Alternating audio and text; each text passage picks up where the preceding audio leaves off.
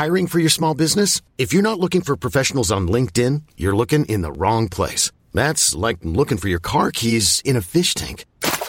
LinkedIn helps you hire professionals you can't find anywhere else, even those who aren't actively searching for a new job but might be open to the perfect role. In a given month, over 70% of LinkedIn users don't even visit other leading job sites. So start looking in the right place. With LinkedIn, you can hire professionals like a professional. Post your free job on linkedin.com slash achieve today. Hold up. What was that? Boring. No flavor. That was as bad as those leftovers you ate all week. Keke Palmer here, and it's time to say hello to something fresh and guilt-free. Hello Fresh. Jazz up dinner with pecan-crusted chicken or garlic butter shrimp scampi. Now that's music to my mouth. Hello Fresh. Let's get this dinner party started. Discover all the delicious possibilities at hellofresh.com. This is Little Atoms, a radio show about ideas and culture, with me, Neil Denny. This week, Matthew Baker on his new collection of stories, Why Visit America?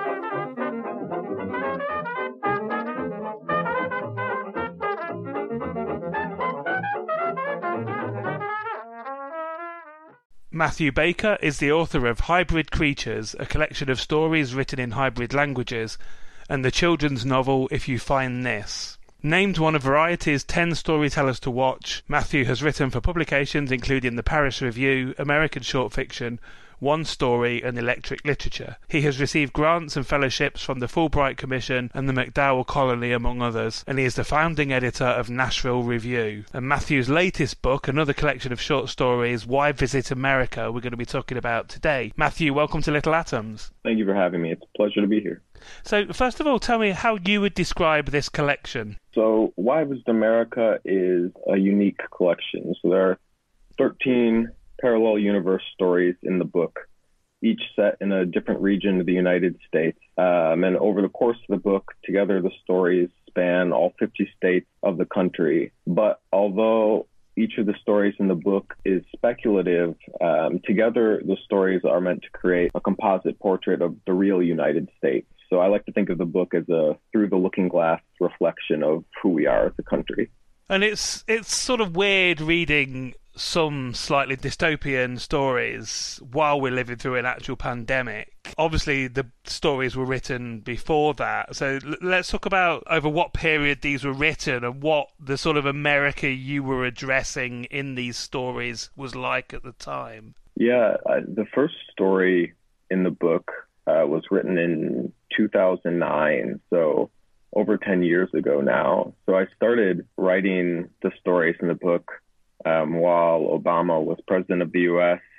and um, and obviously a lot has has happened since then, including the pandemic. So I yeah I never imagined that I would be releasing this book of dystopian stories into an actual dystopia, but here we are. Um, and the book, as well as being, as you said, a selection of there's 13 stories, sort of mirror images of of the real America. The book is also a collection of sort of genre experiments as well. You've chosen to write the stories in different genres. Tell me something about that. Yeah, I love the idea that I like to think of the book as a guidebook of sorts to the United States. And so I love the idea that over the course of the book, not only would you visit all of these different regions of the United States and each of the 50 states in the country, but that the book could also take you on a tour through different American genres.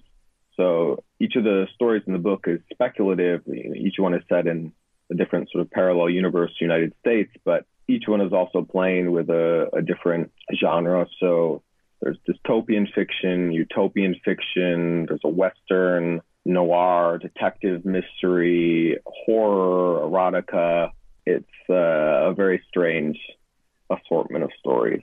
You've mentioned the travel aspects, the the sort of portrait of all 50 states of America in the book, and while we do get to see parts of America in all of the stories, I'm thinking particularly here of there's there's one story called the tour where there is there's this great sequence of basically page after page of first of all descriptions of the American landscape, but then descriptions of individual strange human behavior that our narrator is uh, witnessing while traveling around. And I wonder if this is something that you've done yourself. I wanted to talk about whether or not you've taken these travels. Yeah, that's a that's a brilliant question. So growing up, I had two families: my mom and my stepdad's family, and then my dad and my stepmom's family. And during the summers when we were off from school, I would take trips uh, around the country with each different family um, to different places. So you know, each each set of parents had a minivan,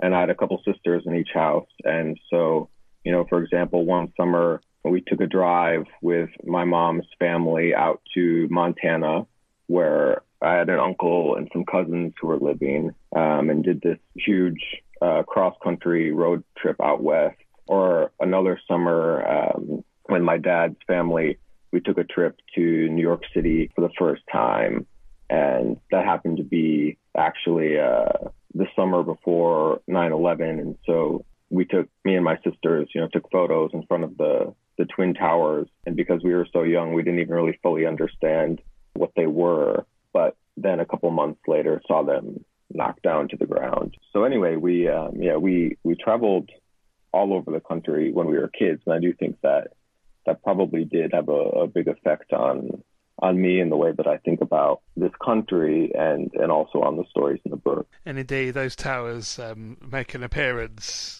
in the book, although in a way that I, I don't particularly want to talk about because I don't want to uh, I don't want to give too much away about that particular story. And so let's talk about some of the stories more closely. And I mentioned the tour. Um, it's absolutely one of my favourites in the book, and it's it's a great example of a of a story that has multiple meanings in that you know the title explicitly refers to a celebrity a sort of you know near future sort of celebrity sex worker on tour across the country, but also the protagonist of the story, as I said, describes himself as a tourist, and it has this sort of great litany of, of, of sort of travel across America. He's a truck driver and crisscrosses the country. And then even later on, it also basically references his own past, his tour of duty when he served in the military. Tell us something more about that story. Yeah, that story is one of the last that I wrote for the book. And I think it, I've been thinking a lot about sex workers in the United States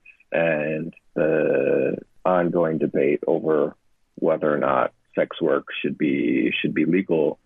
And um, you know, in the U.S., there's an estimated one million sex workers who live and work here. And so the story for me began with this idea of really just a what if question of if we made this legal and if sex workers were treated with not just uh, respect, but with the same sort of degree of American obsession with celebrities and and stardom, um, what what would it look like?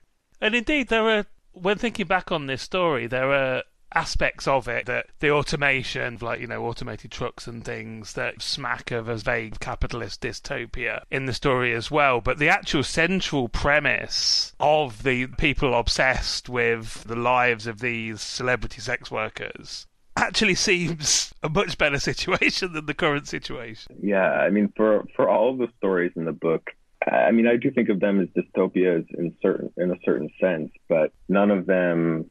These aren't like Children of Men or The Handmaid's Tale dystopias that are overtly oppressive environments. And in many of the stories, you know, a story like Rights, for instance, you could ask the vast majority of the characters in the story, are you living in a dystopia or not? And they would say, no, I, I love this country that I live in. This is the right way to, to live and organize a society. And there's just one character in the story who would say, I live in a dystopia and the U.S. and maybe the world at large at the moment has entered a more sort of overtly dystopian environment. But even before this, I think during the Obama years or under the Bush administration or the Clinton administration in the U.S., I guess I'm I've always been interested in those outcasts or those outliers, those people who are living in a society that many people are happy in and don't question at all, but who, for some reason, experience that society as a dystopia. The story, the transition, I wanted to talk about next. And our protagonist in this story basically wants to give up their body and become purely digital, to be so their, their sort of consciousness to be digitized. But of course, one can't help but think that the parallel story of, again, I mean, I, I don't know when this story was actually written, but um, perhaps if it was a few years ago, you might not have envisaged the world we live in now, where trans rights themselves seems to have conjured up, a, especially over here in the UK, absolute hysteria. Yeah, the story, that story, I think was written, I want to say 2013. So that one is also going back a ways. But each of the stories in the book is speculative, but for a collection of sci-fi stories, my process was maybe a bit unusual in that I would always start with a concept or a big idea I wanted to write about but it was never the concept, the initial concept was never some future technology or or strange phenomenon. I would start with some social or political issue in the real world that I wanted to try and find a way to write about through fiction. So with that story, I think I'd been looking for a way to try to write about the trans experience through science fiction and at a certain point realized that there was that there might be a way into that story through transhumanism, which was something that had fascinated me for a long time, but that I um, but that I didn't think I would necessarily ever write about. Hiring for your small business? If you're not looking for professionals on LinkedIn, you're looking in the wrong place. That's like looking for your car keys in a fish tank. LinkedIn helps you hire professionals you can't find anywhere else, even those who aren't actively searching for a new job but might be open to the perfect role. In a given month, over 70% of LinkedIn users don't even visit other leading job sites. So start looking in the right place. With LinkedIn, you can hire professionals like a professional. Post your free job on linkedin.com slash achieve today. Ever catch yourself eating the same flavorless dinner three days in a row? Dreaming of something better? Well, HelloFresh is your guilt-free dream come true, baby. It's me, Keke Palmer. Let's wake up those taste buds with hot, juicy pecan crusted chicken or garlic butter shrimp scampi. Mm. Hello Fresh. Stop dreaming of all the delicious possibilities and dig in at HelloFresh.com. Let's get this dinner party started. Millions of people have lost weight with personalized plans from Noom, like Evan, who can't stand salads and still lost 50 pounds. Salads, generally, for most people, are the easy button, right? For me, that wasn't an option. I never really was a salad guy. That's just not who I am. But Noom worked for me. Get your personalized plan today at Noom.com. Real Noom user compensated to provide their story. In four weeks, the typical Noom user can expect to lose one to two pounds per week. Individual results may vary.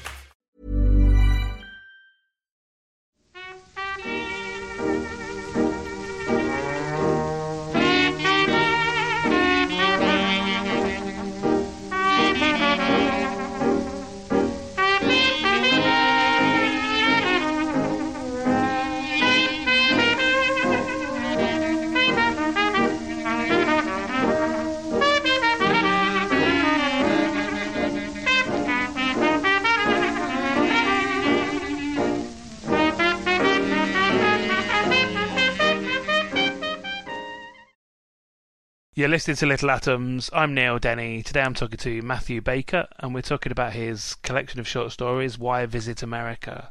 And Matthew, I'd like to I'd like to talk for a little while about the, the story Life Sentence, and I'll just ask you to um to lay out the central idea behind that story. Yeah, so Life Sentence is a story set in a parallel universe, Kansas, and the story opens with a 40 year old convict who's being returned to his house and he has had his memory wiped. His entire life of memories has been wiped from his mind. So he returns to his house uh, knowing nothing about who he was or who he is and has to reintegrate back into society with his family after committing some unnamed crime. So it's uh it's set in a parallel universe United States where instead of being sent to prison when you commit a crime, you receive a memory wipe. Maybe that's a year, maybe that's uh, a few years, or if you commit a crime bad enough, your entire life gets erased. I can't stop thinking about this story. You know, bearing in mind that you know America imprisons more people than anyone else in the world. You know, the prison system is highly divided along, for instance, like racial lines. It's screwed the American penal system. I can't decide whether I think this is a good idea or a bad idea. I just keep tossing. It's such a fantastic concept. I just keep tossing this idea. Would I want this? Would I prefer to lose a period of my life as a punishment than to be locked up? It's such a fantastic concept. Especially if it's a life sentence. Yeah, I don't know yeah. if, if someone came to me at this moment and said, you can keep your memories of your life up until now, but you're going to go to prison for the rest of your life. Or we'll wipe everything you've lived up until now, but you'll get to stay and keep living with your family and live out the rest of your life as normal. I I don't know what choice I would make either. That is a, a almost impossible choice to make. But in the story, of course, there is no choice. There's only the wipe.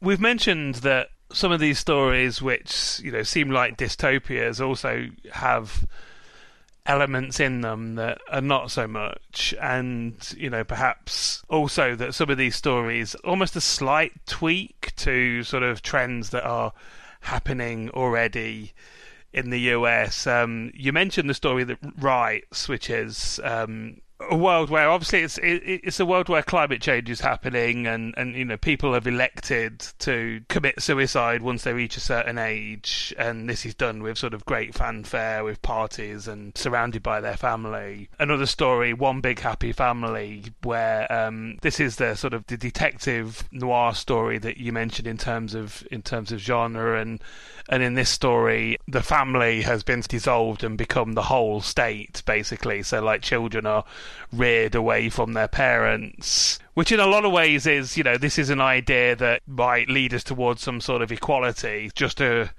a couple of weeks ago on this show, I, I talked to the, uh, the, the journalist Jenny Kleeman, who had been sort of looking at technologies about birthing outside of the body, for instance, and ways in which perhaps the whole concept of birth and raising a family is predominantly done by the woman nowadays, wherever we are. And so both of these ideas seem to be the core of a good idea taken to an extreme, perhaps, is a way of describing it. Would you say?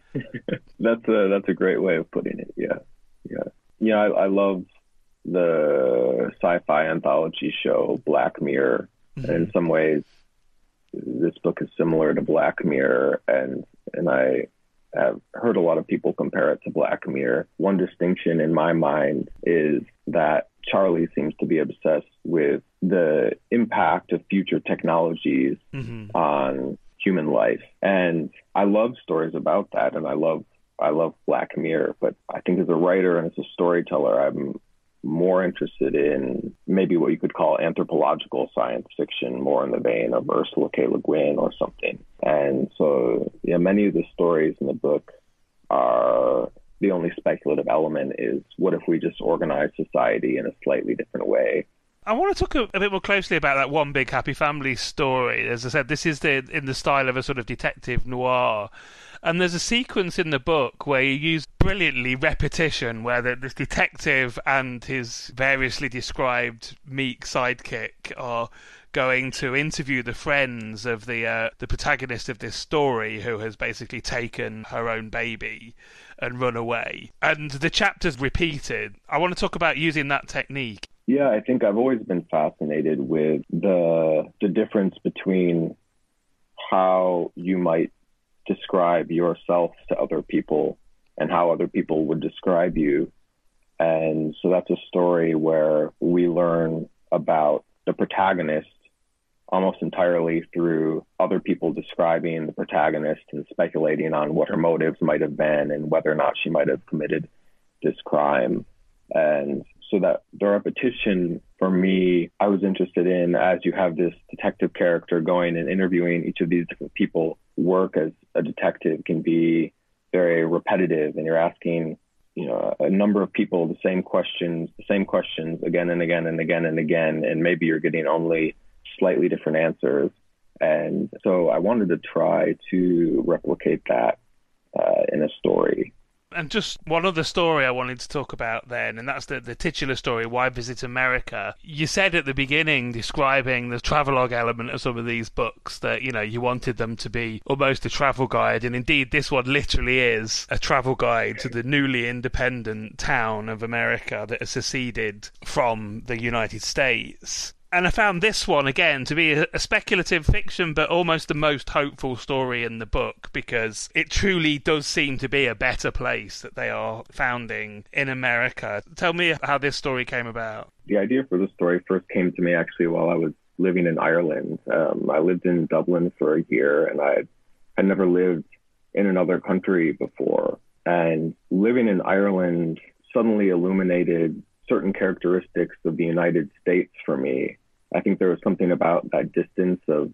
leaving the United States and being able to look at it from the outside and also seeing some of the subtle cultural differences between Ireland and the United States that got me thinking a lot about the country that I had come from. And so one day the idea for the secession story came to me and, and I love the idea of writing a story in the form of a guidebook.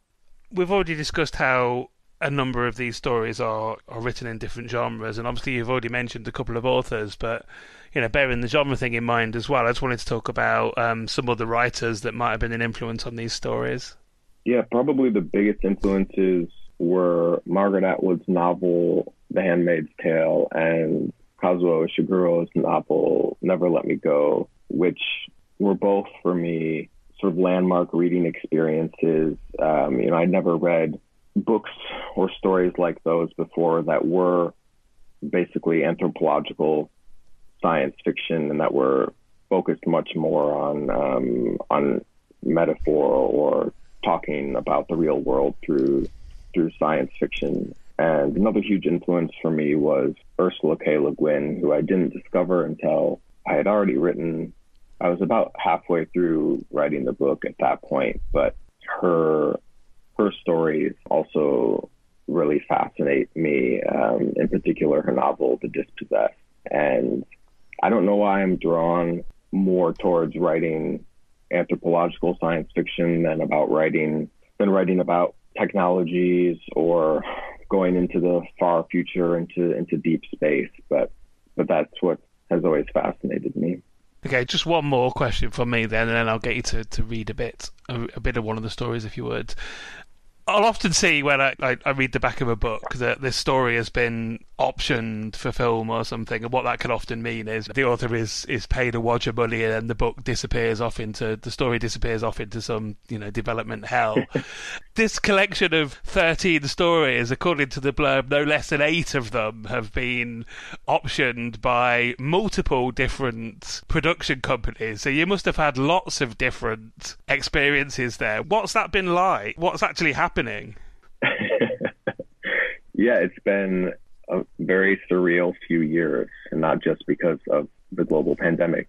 Um, yeah, so eight of the stories in the book have been optioned. Um, one by Netflix, one by Amazon, one by Searchlight, um, one by FX, and a, and a number of other studios and filmmakers. And film has always been a really important storytelling medium to me when I was growing up, my grandfather was a police officer, but his his true love and his big obsession was film. So in, in his house, you know, he had just stacks and stacks and stacks of VHS cassette tapes, and he um, collected film memorabilia. Like you know, he had a replica of the ruby slippers from the Wizard of Oz, or um, you know, he had a replica of the Maltese Falcon, and all of these more obscure film memorabilia. And um, and he also would try and get gigs appearing as an extra in big Hollywood films. So you know, for instance, in I don't know if you remember the film Con Air mm, that uh, features this scene where this airplane crashes on the Las Vegas Strip, and at the time he was in Las Vegas, and so he got to you know appear in one scene in the background, like jumping up and down in the air. So anyway, this is how much that he he loved film. So from a very early age, he started exposing me to a number of his favorite films and a number of landmark films, like everything from you know the big blockbuster end of the spectrum, like Star Wars, to the more art house end of the spectrum and older films like Citizen Kane. So film has always been really important to me as a storyteller, but also just as a person, and has had a huge influence on my life. So getting to sort of tiptoe into that that other storytelling world has been very exciting for me. So I don't know what will happen with each of the stories, and um, but I'm excited because the stories are all, I think, in in very good hands creatively, and I think for some writers maybe it can be scary to pass your story into the hands of other people and let them turn it into something else. But for me, it's really thrilling to, I don't know, I'm really excited to see what the stories look like on the screen in this new form. And I know that they'll have to adapt and evolve to, to really thrive in that other medium. So for some of them, it may like, it may be like seeing a, seeing a new story for the first time. All right, to finish it off then, can I get you to, to read us a bit? Yeah, I'd love to. So I'm just going to read from the title story of the book, so this is a story that's called Why Visit America? And like you mentioned earlier, it's a story told in the form of a guidebook. Um, so I'll just read the first section of the guidebook, which is called The Origins of This Great Nation. There wasn't anything special about us. We were just an average town. Porch swings, wading pools, split rail fences, pump jacks bobbing for oil on the horizon. Meetings at town hall were well attended, sure, but we weren't some hotbed of insurgents. We didn't subscribe to any one brand of politics. We couldn't even be plotted onto your basic left right binary. Our town had everything pro lifers who supported gay marriage, pro choicers who opposed gay marriage, climate change deniers who owned solar panels, universal health care campaigners who preferred private insurance, creationists with degrees in biology and geology, internet pirates whose views were unique to say the least, loyal conservatives, staunch liberals, moderates, radicals, and ornery retirees whose only real issue was guns. And yet, that winter, we found ourselves united by a common sentiment.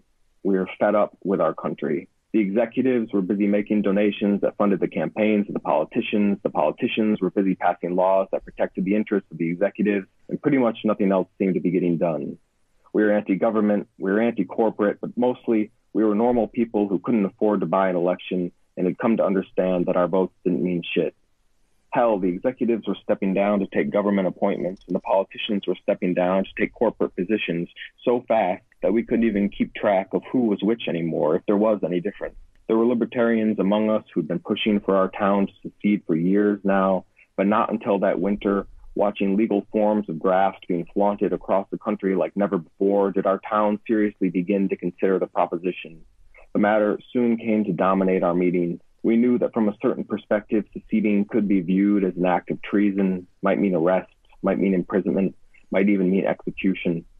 And the debate at that final town hall meeting was appropriately heated. Most of us wavered back and forth, unsure which way we would vote until the very second that those slips of paper got passed around.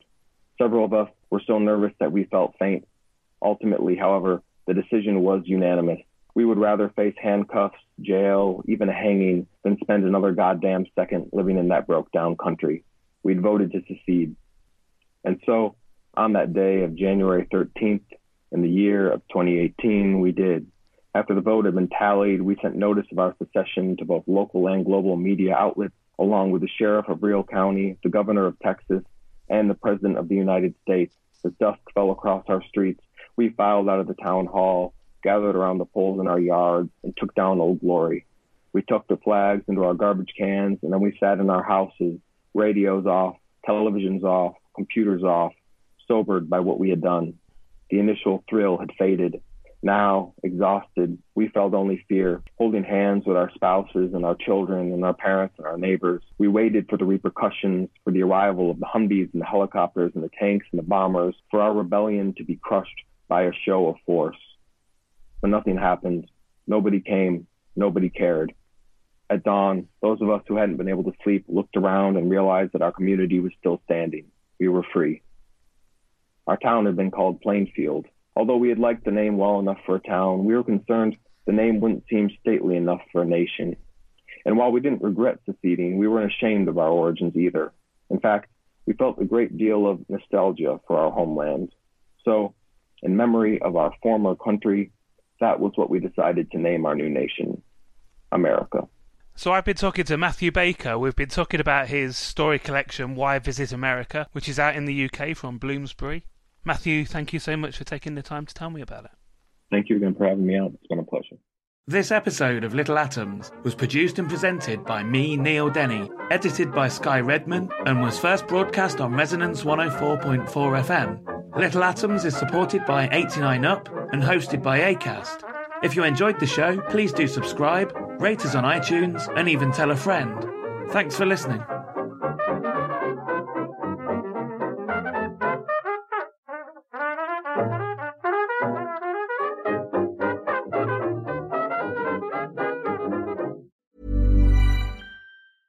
Planning for your next trip?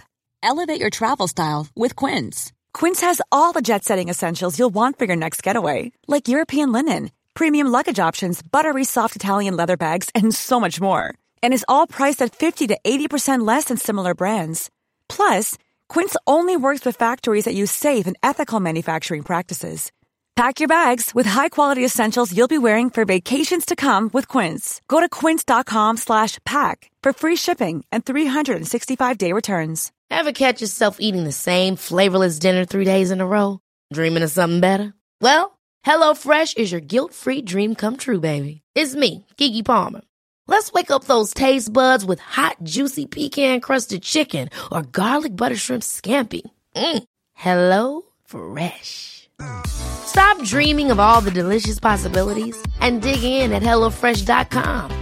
Let's get this dinner party started.